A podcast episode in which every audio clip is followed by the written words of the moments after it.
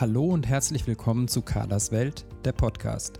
Deine Sendung für gesunde Ernährung, nachhaltigen Konsum und unseren Alltag in einer Welt voller Herausforderungen.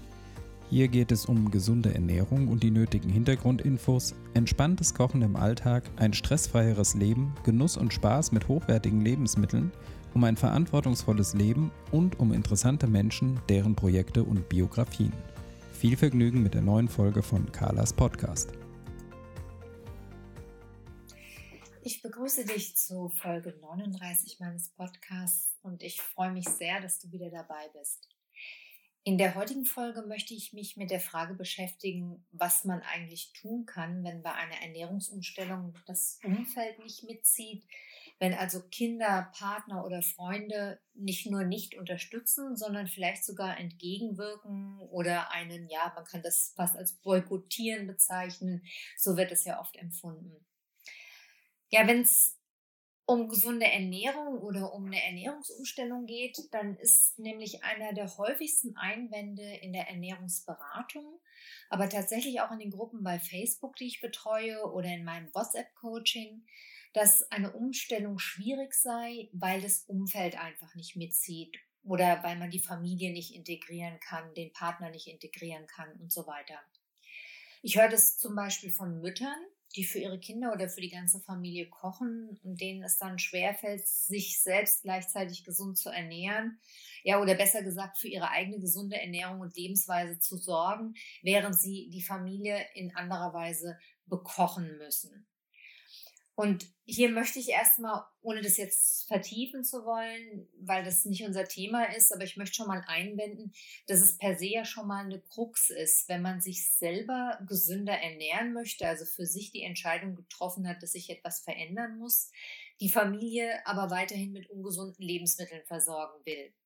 Aber wie gesagt, darauf möchte ich im Moment nicht eingehen. Das wollte ich nur mal so in den Raum stellen, denn dafür mag es ja auch unterschiedliche Gründe geben.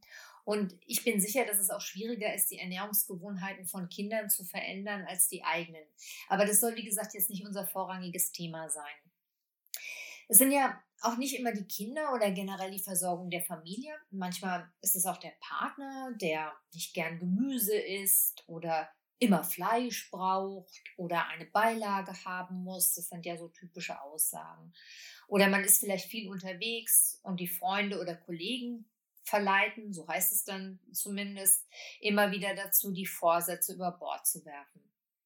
Ja, diese und ähnliche Einwände werden dann vorgebracht, meistens als Argument, warum man ja generell gern würde, die Umsetzung im eigenen Haus oder unter den eigenen Bedingungen aber schwierig oder sogar unmöglich sein. Ich würde ja, aber die anderen bzw. die Umstände lassen mich einfach nicht. Das ist eigentlich die Botschaft dahinter. Ich werde darauf in dieser Folge ganz, ganz äh, detailliert eingehen. Ich kann aber schon mal vorwegnehmen, dass ich in dieser Hinsicht super streng bin.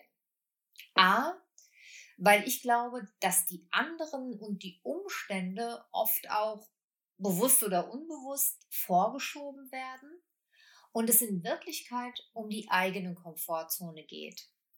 Es ist nämlich tatsächlich viel einfacher, alles so zu belassen, wie es ist. Das geht jedem von uns so es also so zu belassen, wie es ist und dafür auch gute Gründe zu nennen, als sich für Veränderungen stark zu machen. Erst recht im eigenen Umfeld und dafür dann auch vielleicht eine unbequeme Zeit in Kauf nehmen zu müssen. Ja, und B bringt mich der Gedanke auf die Palme, dass es nicht möglich sein soll, für mich selbst zu sorgen, wenn andere Menschen involviert sind.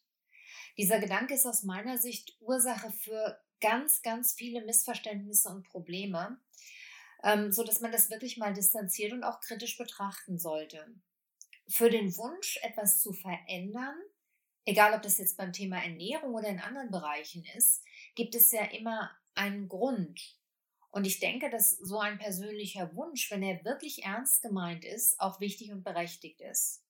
Wir sind soziale Wesen, völlig klar, aber wir sind auch sehr stark für unser eigenes Wohlergehen verantwortlich. Der Grund, etwas im Ernährungsverhalten verändern zu wollen, das kann eine Krankheit sein wie Diabetes, vielleicht eine Candida-Belastung, Schilddrüsen- oder Darmprobleme. Ja, vielleicht ist es aber auch nur der Wunsch, ein paar Kilo abzunehmen und sich im eigenen Körper einfach wohler fühlen zu wollen. Oder vielleicht ist es ganz simpel das Bedürfnis, ein gesünderes Leben zu führen. Was auch immer. Und genau hier müssen wir dann meiner Meinung nach anfangen, uns zu fragen, wie sehr wir uns selber berechtigt fühlen, solche Wünsche zu haben.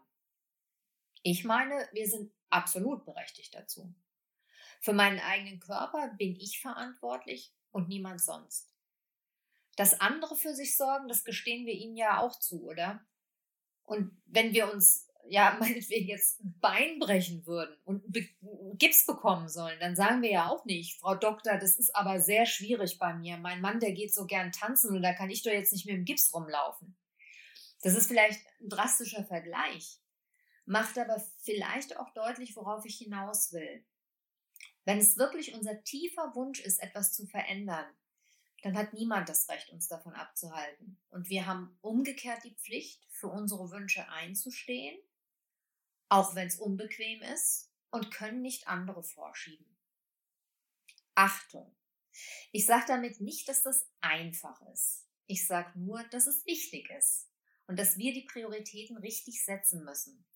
Und sich das erstmal gedanklich wirklich klar zu machen, glaube ich, verändert schon mal eine ganze Menge.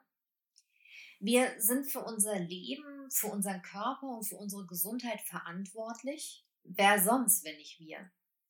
Und wenn wir das wirklich mal erkannt haben und auch respektiert haben, dann können wir schon mal aufhören, das Problem zu diskutieren und anfangen, nach Lösungen zu suchen. Mit meinen Klienten mache ich das natürlich oft auch gemeinsam und ich freue mich dann immer sehr zu sehen, was für schöne Ideen es dann auch für scheinbar unüberwindliche Probleme plötzlich gibt, was man da so alles findet.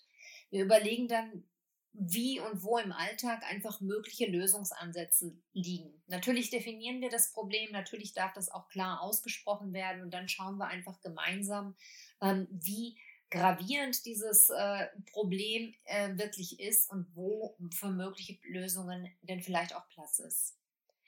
Das kann zum Beispiel so aussehen, wie es mal eine Klientin für sich entschieden hat. Die hat ihr Frühstück abends vorbereitet und dann aber erst gegessen, wenn ihre Tochter in der Schule war.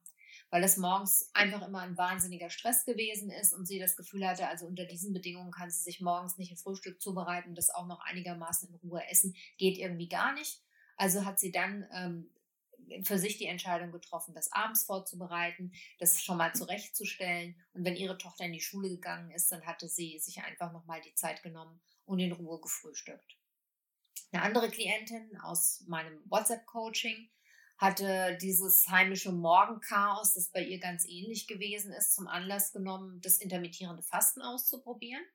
Sie hat also das Frühstück weggelassen und hat erst mittags gegessen. Sie setzt sich allerdings trotzdem an den Tisch mit der Familie morgens, trinkt dann einfach ihr heißes Wasser und hat auch, weil sie ja selbst jetzt nichts isst, Zeit, sich um die Kinder zu kümmern und auch deren Pausensnacks zurechtzumachen. Und sie nimmt sich dann selbst ins Büro einen Lunch mit und hat da die nötige Ruhe zum Essen. Das hat ein bisschen gedauert, bis so ein ausreichendes Repertoire auch an schnellen, befriedigenden To-Go-Gerichten da war. Aber weil sie immer notiert hat, wenn etwas besonders Gelungenes dabei war oder was gut geklappt hat, hatte sie ziemlich schnell eine Liste, die sie jetzt im Alltag nutzt, auf die sie dann praktisch zurückgreifen kann. In meiner Praxis durchforsten wir bei solchen Gelegenheiten auch immer meine Rezeptsammlungen und schauen einfach nach Gerichten, die sich für den jeweiligen Bedarf besonders gut eignen. Zum Beispiel dann auch solche, die wie im ersten Beispiel, die man am Abend vielleicht vorbereiten kann, die man entweder dann morgens isst oder die man vielleicht auch abends kocht, als Abendmahlzeit isst und bei der auch gleichzeitig eine Mittagsmahlzeit für den nächsten Tag anfällt. Also hier kann man tatsächlich ähm, für sich schon mal Lösungen finden. Wir unterbrechen den Podcast für eine kurze Werbung. Die meisten von uns wissen ziemlich genau, wie eine gesunde Ernährung aussieht. Sie im hektischen Alltag umzusetzen, ist aber meist gar nicht so einfach und allein oft auch eine ziemlich große Herausforderung. Anders sieht es aus, wenn du dich mit Gleichgesinnten verbindest oder dir gezielt Unterstützung holst, um dir Frust, ständige Rückschläge und Enttäuschungen zu ersparen. Schließ dich meiner Facebook-Gruppe an, buche ein WhatsApp-Coaching oder komm in die Praxis, um dir gezielt eine Unterstützung und wertvolle Tipps zu holen, die dir helfen, deine Wünsche und Ziele umzusetzen und in deinen Alltag zu integrieren. Alle Links findest du in den Shownotes zu dieser Sendung. Ich freue mich, wenn du Teil unserer Community wirst. Meine Rezepte für die darmfreundliche Ernährung findest du unter www.darmfreundlich-essen.de. Sie wurden in Zusammenarbeit mit verschiedenen Therapeuten entwickelt und sind 100% alltagsbewährt. Bei einer anderen Klientin, an die ich mich super gut erinnere, war es so, dass der Mann super picky gewesen ist, was Essen betrifft. Der hat viele Sachen überhaupt nicht gegessen oder nicht gemocht. Und diese Klientin war auch sehr verzweifelt, weil sie immer das Gefühl hatte, sie muss, wenn sie sich gesund ernähren möchte, ab sofort zwei verschiedene Gerichte kochen. Und der Haussegen und auch die schöne Atmosphäre am Abend sei eben durch diese Ernährungsumstellung massiv gestört. Auch mit ihr bin ich dann meine Rezeptsammlungen durchgegangen und wir haben uns bei jedem Gericht überlegt, wie sie das auf einfache Weise so gestalten kann, dass eine Portion so ausfällt, dass sie auch ihrem Mann schmeckt, indem sie entweder was abgewandelt oder ergänzt hat.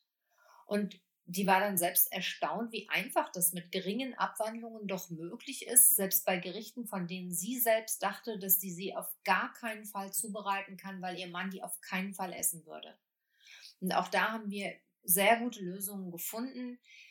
Um ein Beispiel zu nennen, in der zweiten Rezeptsammlung gibt es zum Beispiel ein Rezept für gebackenen Sellerie mit Austernpilzen. An das Rezept erinnere ich mich gut, weil diese Klientin Pilze liebt. Ihr Mann die aber absolut nicht isst. Sie hat also gesagt, sowas würde sie so wahnsinnig gerne abends mal kochen, aber das wäre eben mit ihrem Mann überhaupt nicht möglich. Wir haben dann also überlegt, dass sie den Sellerie einfach für beide zubereiten kann, weil Sellerie aß ihr Mann aber dass sie die Pilze nur für sich selbst macht. Und da die in dem Gericht sowieso separat gegart werden im Ofen, ist das überhaupt kein Problem. Und während die Pilze im Ofen sind, brät sie jetzt für ihren Mann dann ein Stück Fleisch oder Fisch und die beiden können problemlos gemeinsam essen. Wenn man das jetzt so erzählt, glaube ich, klingt es ganz banal. Und letztendlich ist es das auch. Man muss sich letztendlich von der Vorstellung lösen, die Dinge als Problem zu sehen, wie ich das vorhin ja schon gesagt habe, und unglaublich viel Energie in dieses, äh, diese, das Wälzen des Problems zu stecken und sich das von allen Seiten zu betrachten und stattdessen diese Energie lieber zu nehmen und eine, in die Suche nach Lösungen zu stecken. Das mag nicht immer so einfach sein wie jetzt in den genannten Beispielen. Aber dass das geht, sehe ich in meinem eigenen Alltag und auch im Alltag meiner Klienten immer wieder. Ah, dann fällt mir auch noch ein Fall ein, bei dem es umgekehrt war. Den fand ich ganz interessant. Das war ein Klient, der aufgrund einer Typ-2-Diabetes die Ernährung umstellen wollte und der auch zu mir kam, weil es mit der Umsetzung im Alltag nicht so richtig geklappt hat. Der war Familienvater mit drei Kindern und die Frau hatte ihre ihre Routinen für die gemeinsamen Mahlzeiten und die waren irgendwie in Stein gemeißelt. Ähm, die Versorgung unterwegs hatte der Klient ganz gut im Griff für sich, aber zu Hause war das immer problematisch, weil es da so war, dass seine Frau fast immer kochte, er praktisch gar nicht und sie auch die Gewohnheiten der ganzen Familie nicht umwerfen wollte. Es gab also ständig Stress und Streit, man fühlte sich völlig überfordert. Und mit dem Klienten bin ich dann viele typische Alltagsgerichte der Familie durchgegangen und wir haben gemeinsam überlegt, wie er das äh, handeln kann, also wie er und eben nicht seine Frau das so umgestalten kann, dass das für ihn eine gesunde Mahlzeit wird. Das war mir wichtig, weil die Botschaft ja ganz klar war, dass die Frau mit den drei Kindern und dem gemeinsamen Abendessen ohnehin schon genug zu tun hatte ähm, sodass für mich der Fokus auch darauf lag, dass er sich hier einbringt, dass es für seine Frau nicht zu kompliziert wurde. Und wir haben dann zum Beispiel Gemüse oder Salate addiert. Wir haben generell frisches Obst und Gemüse eingebaut und darüber nachgedacht, wie er sich solche Sachen einfach und schnell selber zubereiten kann. Wenn also die Familie zum Beispiel jetzt Schnitzel mit Ofenkartoffeln und Buttergemüse gegessen hat, dann gab es für ihn entweder ein unpaniertes Schnitzel dazu oder sogar Hühnerbrust und er hat sich selber einen großen Salat gemacht und meinetwegen eine Portion Süßkartoffeln in den Ofen gestellt. In der Praxis stellte sich dann übrigens heraus, und das fand ich ganz lustig, dass zwei seiner Kinder die Süßkartoffeln viel lieber als die normalen Kartoffeln gegessen haben und seine Frau sich auch über solche Sachen wie ein Salat oder ein anderes zusätzliches Gemüse total gefreut hat. Also war es am Ende eine Win-Win-Situation für alle. Ja, auch bei dem Beispiel sagen möglicherweise wieder einige, das ist sehr trivial, aber meine Erfahrung ist, dass man tatsächlich für alles eine Lösung findet. Selbst bei einem Gulasch oder einer Lasagne gibt es irgendwo im Zubereitungsprozess eine Schnittstelle, an der man eine Portion in einer abgewandelten Version fertigstellen kann. Und in der Tat erlebe ich immer wieder Klienten, die sagen, ja, mag ja sein, in der Theorie klingt das alles einfach, aber bei mir funktioniert das alles nicht. Und wenn ich dann in die Details gehe und mir das schildern lasse, dann stellen wir fest, dass es auch für die aussichtslosesten Fälle irgendwie immer Lösungen gibt. Und das Tolle ist ja, wenn der Teufelskreis einmal durchbrochen ist, dann finden sich die Dinge und plötzlich funktionieren auch Sachen, die vorher einfach undenkbar gewesen sind. Ich hoffe jedenfalls, dass ich dir mit diesen Beispielen schon mal ein bisschen zeigen konnte, dass es wirklich auch in schwierigen Fällen Lösungen gibt. Und solche Lösungen sind vielleicht nicht immer perfekt. Aber ich sage auch immer, dass Perfektionismus nicht das Ziel ist. Dass man es unter den gegebenen Umständen optimal hinkriegt, ist das Ziel. Und da gibt es einfach immer zwischen Schwarz und Weiß auch Graustufen. Und man muss, glaube ich, ja, den für sich besten Kompromiss finden. Und das ist fast immer irgendwie möglich. Was ich auch oft höre, und damit kommen wir dann nochmal zum anderen Punkt, ist, dass viele mir sagen, dass eine Ernährungsumstellung schwierig sei, weil sie in der Freizeit einfach viel mit Freunden unterwegs sind und es dann schwierig wird, geeignete Restaurants zu finden, dass die Freunde sich teilweise auch lustig machen oder genervt sind. Auch hier werde ich immer hellhörig, denn ich möchte nochmal daran erinnern, was ich eingangs gesagt habe. Jeder von uns hat das Recht und die Pflicht, für sich selbst zu sorgen. Und das sollten wir auch nicht einfordern müssen. Wir sind für unsere Gesundheit und unseren Körper verantwortlich, niemand sonst. Gestehst du deinen Freunden zu, dass sie für sich sorgen? Davon gehe ich doch mal ganz fest aus. Und das Gleiche darfst du doch auch umgekehrt erwarten. Das hat was mit Respekt und Rücksichtnahme zu tun. Wenn beides fehlt, dann würde ich durchaus anfangen, mir mal ernsthaft Gedanken um solche Freundschaften zu machen. Aber zurück zur eigentlichen Problemstellung. Ich habe die Erfahrung gemacht, dass es praktisch auf jeder Speisekarte Möglichkeiten gibt, die man entweder eins zu eins oder in abgewandelter Form nehmen, wählen kann. Das sind ja so Kombis wie Fisch und Gemüse oder Fisch und Salat, Geflügel und Gemüse oder Geflügel und Salat. Spiegelei oder Rührei gibt es auch so gut wie überall. Und der Klassiker Salat mit Samen, Körnern, Ei oder Geflügel geht sowieso. Ja, ich nehme ganz gern mein eigenes Essigöldressing mit. Und wenn ich das mal vergesse, dann bitte ich einfach darum, dass man den, mir den Salat ohne Salatsauce serviert und lass mir dazu dann Essig und Öl geben.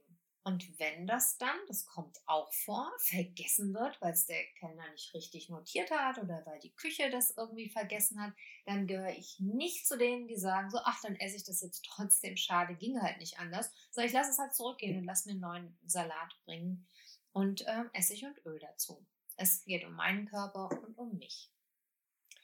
In ganz strengen Phasen habe ich sogar schon mein eigenes getreidefreies Brot ins Restaurant mitgebracht und darum gebeten, dass ich das zum Salat verzehren darf, weil ich aus gesundheitlichen Gründen eben gerade kein normales Brot essen darf. Und es war noch nie irgendwo ein Problem.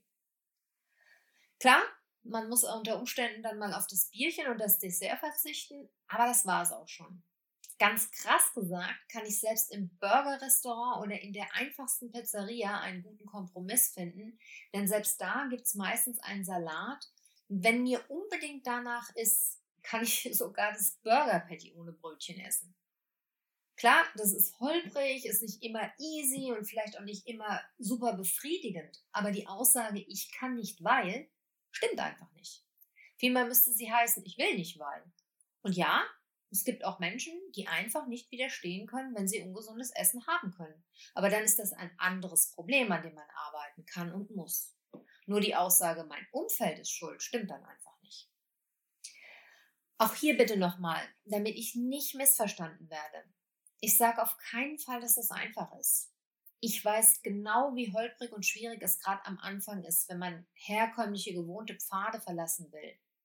Jedes Jahr, wenn ich meine eigene mehrmonatige streng zuckerfreie Phase antrete, dann schreie ich innerlich Zeta und Mordio. Ich könnte für ein Stück Kuchen morden. Und ich habe eine Woche lang super schlechte Laune. Es kommt mir dann vor, als würde mein ganzes Leben ab sofort gefühlt nur noch halb so viel Spaß machen. Das dauert immer so ein paar Tage an und dann ist Ruhe. Dann hat sich mein Kopf und mein Körper mit der Veränderung abgefunden. Der Hieper nach süß hört auf und das Essen schmeckt auch wieder. Ich appelliere deshalb immer bei meinen Klienten, in den Facebook-Gruppen, in den Coachings und auch hier im Podcast immer an das Durchhalten, eine Weile wirklich konsequent zu sein, weil dann wird auch der innere Schweinehund leiser und unsere Gedanken werden wieder frei. Tatsächlich muss man sich vielleicht die Mühe machen, sich mal hinzusetzen und darüber nachzudenken, aber mit einem klaren Kopf fällt einem eigentlich zu jeder Problematik oder zu jeder Situation eine ganz gute Lösung ein. Zum Thema Restaurantbesuch mache ich vielleicht auch noch mal eine eigene Podcast-Folge. Ich habe für eine befreundete Ernährungsberaterin mal einen Themenabend zum Thema Restaurantbesuch gemacht und habe da Speisekarten von einzelnen Restaurants mitgebracht, ausgewertet und jeweils geschaut, was für Gerichte man wählen kann, wenn man sich einigermaßen gesund ernähren möchte. Ja, und vielleicht wäre das mal was für eine Podcast-Folge, da denke ich mal drüber nach. Ja, du siehst schon, am Ende läuft es eigentlich immer darauf hinaus, dass man für sich herausfindet, ob dieses Argument, mein Umfeld zieht nicht mit, wirklich richtig ist oder ob das nicht eigentlich dazu dient, das eigene Verhalten zu rechtfertigen. Das heißt sozusagen einen guten Grund zu finden, warum man eben nicht durchhalten kann. Es ist immer verlockend für jeden von uns, mit dem Finger auf andere zu zeigen und zu sagen, die sind schuld. Andererseits kann es, wie wir gesehen haben, auch tatsächlich Hindernisse und Hürden geben, die man in Angriff nehmen und für die man Lösungen finden muss. Und diese Hürden sind tatsächlich auch unterschiedlich hoch und werden unterschiedlich hoch oder gravierend empfunden. Mir ist nochmal wichtig, dir zu sagen, dass ich deshalb weder sage, dass das einfach ist, noch möchte ich hier irgendjemanden an den Pranger stellen, mich lustig machen oder sonst irgendwas. Ich möchte dir nur deutlich machen, dass das Argument, es geht nicht wegen der anderen, sehr, sehr selten wirklich zutrifft. Mir ist in der Praxis überhaupt nicht ein einziger Fall begegnet, wo dieses Argument wirklich schlüssig war, wenn man sich genau ansieht. Ich möchte es aber trotzdem in keiner Weise abwerten, weil der Mechanismus ebenso menschlich ist. Und ja, vielmehr glaube ich eigentlich, dass es ein Punkt ist, über den man sehr, sehr gründlich nachdenken sollte. Und dazu gehört übrigens auch, dass man überlegen muss, ob die gewünschte Verhaltensänderung, also in diesem Fall eine Ernährungsumstellung, wirklich eine so hohe Priorität hat. Und wenn ja, warum sie dann trotzdem nicht umgesetzt wird. Da sind wir natürlich schon sehr in der Psychologie, aber das finde ich immer einen sehr wichtigen Punkt. Hier geht es um Glaubenssätze, um die eigenen Werte und auch um das Thema Selbstwert. Wenn man sich diesen Herausforderungen stellt, dann kann man eine ganze Menge über sich selbst lernen und auch ein gutes Stück vorankommen, nicht nur in Sachen Ernährung. Es freut mich immer wieder, wenn ich solche Entwicklungen sehe und nicht selten gibt es dann auch wunderschöne Geschichten. In einer meiner letzten WhatsApp-Coaching-Gruppen hatten wir zum Beispiel eine Mutter, der die Ernährungsumstellung anfangs sehr schwer fiel. Nachdem sie dann für sich entschieden hatte, ein äh, bisschen Spannung aus den Mahlzeiten zu nehmen, indem sie ihre Hauptmahlzeit erst abends in Ruhe gegessen hat, nachdem die Kinder im Bett waren, ging es zunehmend aufwärts. Sie hat dann in den Rezeptsammlungen eigentlich auch immer mehr Gerichte gefunden, die ihr geschmeckt haben. Sie wurde selbst kreativer und gab so verstärkt auch die Rückmeldung, wie sie gemeinsame Mahlzeiten mit der Familie so gestaltet hat, dass jeder auf seine Kosten kam.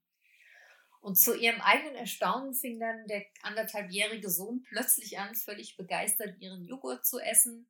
Das war in dem Fall ein reiner Naturjoghurt mit Leinöl und kleinen Apfelstücken. Sie war selbst so erstaunt und perplex, dass sie mir ein Foto geschickt hat. Zuvor hat sie sich nämlich noch die Frage gestellt, wie es schaffen könnte, sie es schaffen könnte, ihre Kinder von dem vielen Brot und Backwaren wegzubringen, die sie ihnen vorher oft gegeben hat. Und dann kam eben dieses Bild vom joghurtlöffelnden Sohn. Mich hat das sehr, sehr berührt und mir nochmal gezeigt, dass wir uns oft mit unseren Vorstellungen und Überzeugungen auch selbst im Weg stehen. Dass unsere Kinder oft auch viel schlauer sind als wir selbst und dass die Dinge manchmal einfacher sind, als wir glauben. Erneut, das soll nicht heißen, dass ich denke, dass das immer so einfach ist oder dass alle Kinder so reagieren, aber oft ist es eben einfacher, als wir zuerst denken. Ja, und zuletzt ist mir noch ein anderer Aspekt sehr, sehr wichtig. Kindern kann man natürlich keinen Vorwurf machen. Sie sind, wie sie sind und dass es schwierig ist, sie in eine Ernährungsumstellung Umstellung einzubeziehen, das liegt auf der Hand. Je nachdem, was sie gewohnt sind, wie flexibel sie sind, was sie gerne essen und so weiter. Aber natürlich kann man durchaus versuchen, gesunde Ernährung auch in die Familie zu integrieren. Oft bekommen Kinder zum Beispiel bei Beobachten automatisch Lust, mal was auszuprobieren oder neue Sachen kennenzulernen. Das höre ich ganz häufig. Und erfahrungsgemäß beteiligen sich Kinder auch gern an den Vorbereitungen fürs Essen kochen, gerade kleinere Kinder, und sind dann, das berichten mir Mutter, Mütter und Väter immer wieder, auch eher bereit, dann am Tisch mal was zu probieren, was sie noch nicht kennen. Aber auf jeden Fall muss man mit Kindern nachsichtig sein. Ehemänner, Freunde und Verwandte, die mit Unverständnis reagieren, kann man hingegen schon mal daran erinnern, dass das nicht besonders fair ist.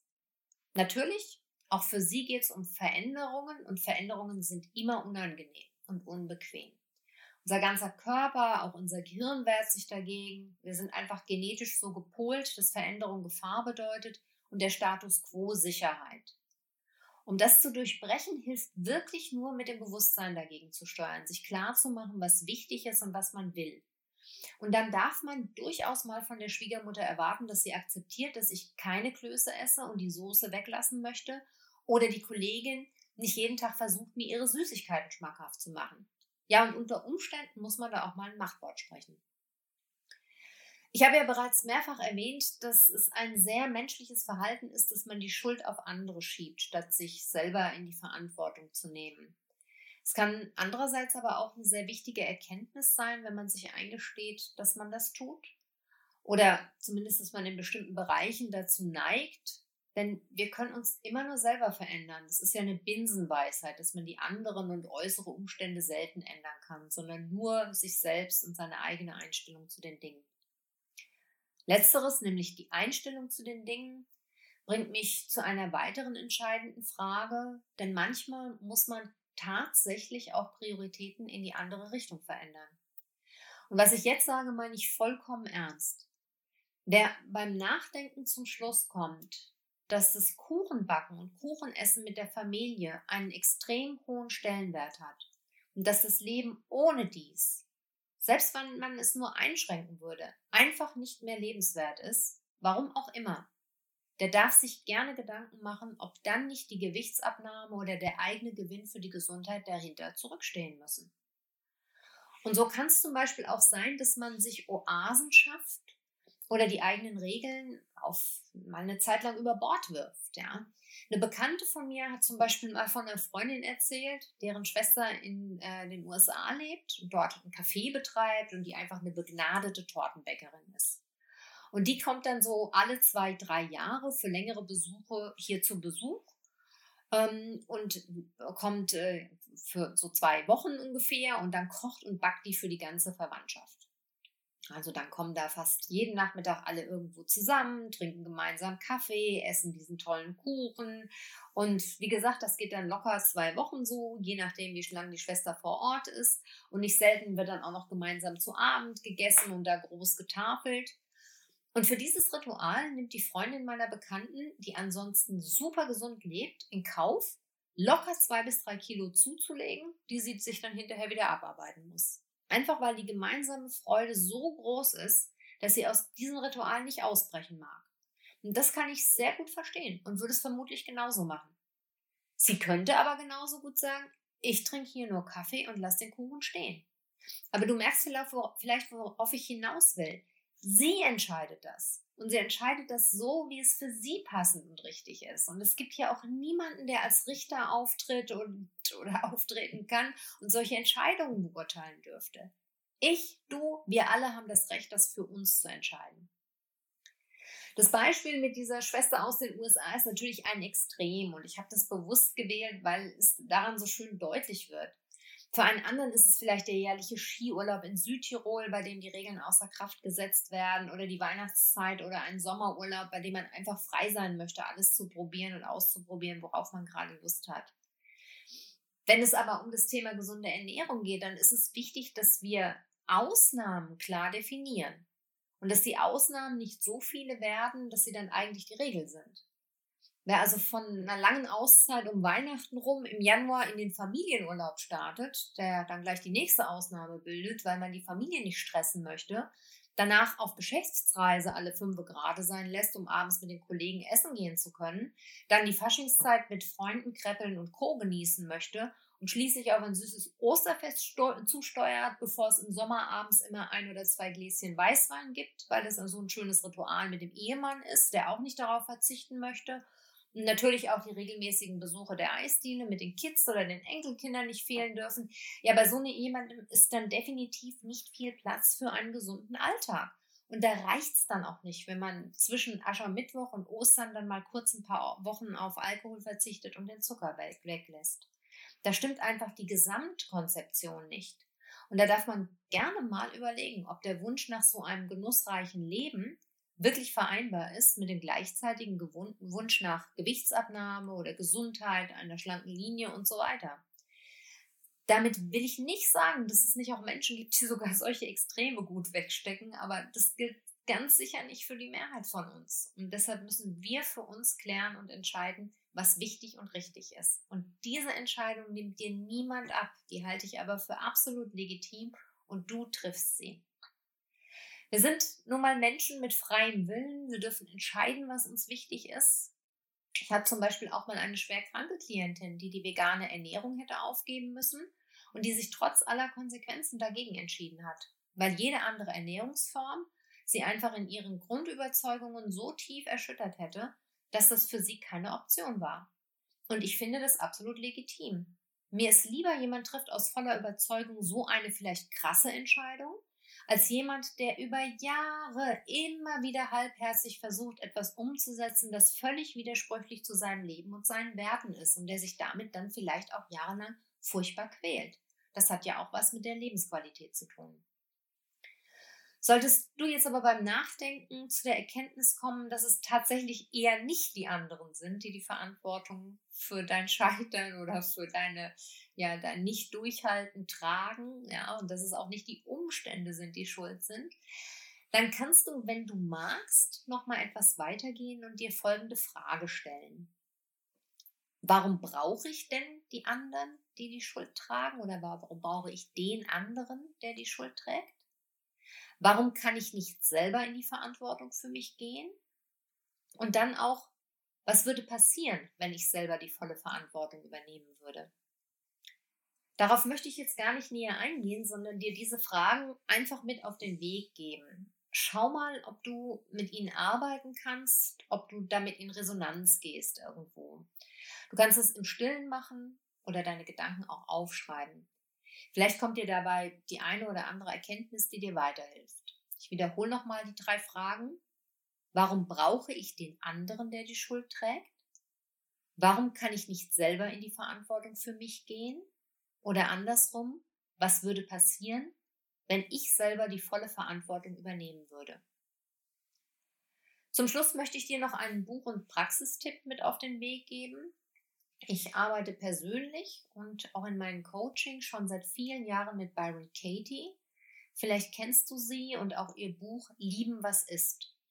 Byron Katie hat eine Technik entwickelt, mit der du mit Hilfe von vier Fragen und der Umkehrung bestimmte Aussagen, von denen du überzeugt bist, hinterfragen kannst. Ich finde diese Technik enorm hilfreich und mache in meiner Praxis auch regelmäßig Infoabende dazu, weil das Erlernen, Erlernen der Methode wirklich gut helfen kann, aus starren Glaubenssätzen und Überzeugungen herauszukommen und wieder handlungsfähig zu werden. Wenn du magst, schau dir die Methode mal an. Es gibt dazu ganz viel Material im Internet. Byron Katie hat auch eine sehr gute eigene Website auf Deutsch. Den Link dazu und die Daten zu dem Buch, über das ich gerade sprach, stelle ich dir auf jeden Fall in die Show Notes. Was mir noch ganz wichtig ist zu sagen, eine Ernährungsumstellung ist nicht einfach. Du musst nicht von dir erwarten, dass das alles ohne Probleme von selbst läuft und du dabei singend in der Küche stehst. Ja? Wenn du es dennoch tust, umso besser. Aber die meisten von uns brauchen ein bisschen Zeit, um neue Routinen in den Alltag einzubauen.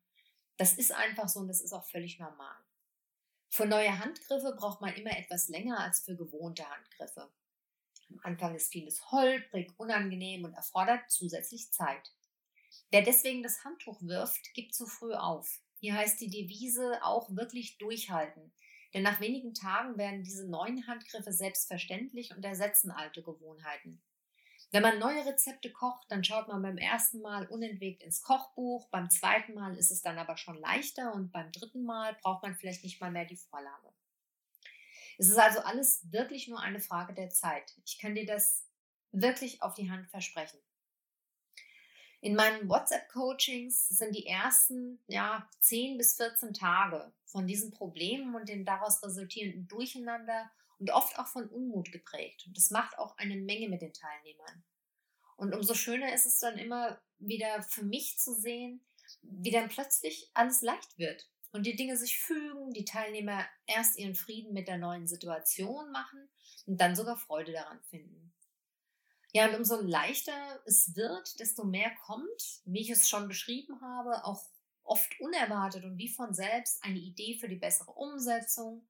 Der Partner unterstützt plötzlich doch, statt gegenzuarbeiten. Die Kinder, die das eine oder andere Gericht total lecker finden. Das Lieblingsrestaurant, das, oh Wunder, tatsächlich auf Nachfrage viel flexibler ist als erwartet.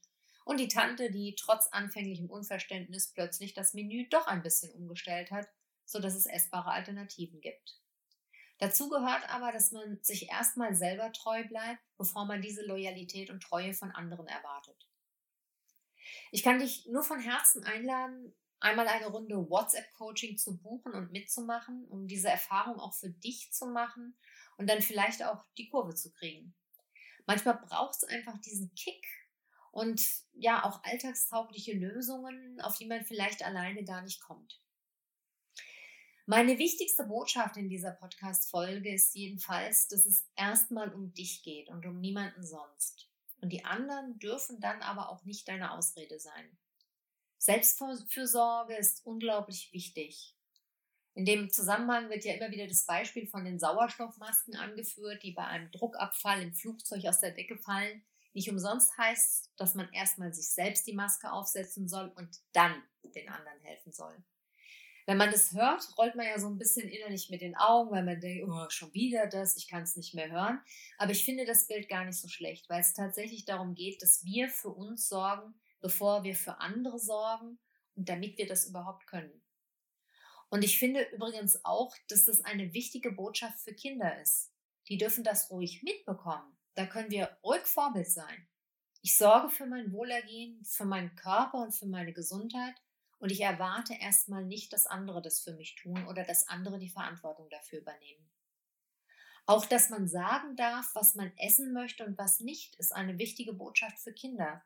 Dass man, wie gesagt, für seinen Körper und seine Gesundheit sorgt. Erst recht. Du siehst also, das Ganze ist ein vielschichtiges Thema und wie immer interessieren mich deine Erfahrungen sehr. Ähm, schick mir gerne eine Mail dazu oder schreib mir auf Facebook oder Instagram. Ich hoffe, ich konnte dir in dieser Folge wieder ein paar Impulse geben und dich zum Nachdenken anregen. Hab den Mut, deine Ziele umzusetzen. Komm in unser WhatsApp-Coaching, um dir Rückenstärkung zu holen. Und lass auf keinen Fall zu, dass dein Umfeld über deine Ziele bestimmen darf. Es ist dein Leben du allein trägst die Verantwortung dafür. Ich wünsche dir alles Gute und bin jederzeit für dich da. Liebe Grüße, deine Carla.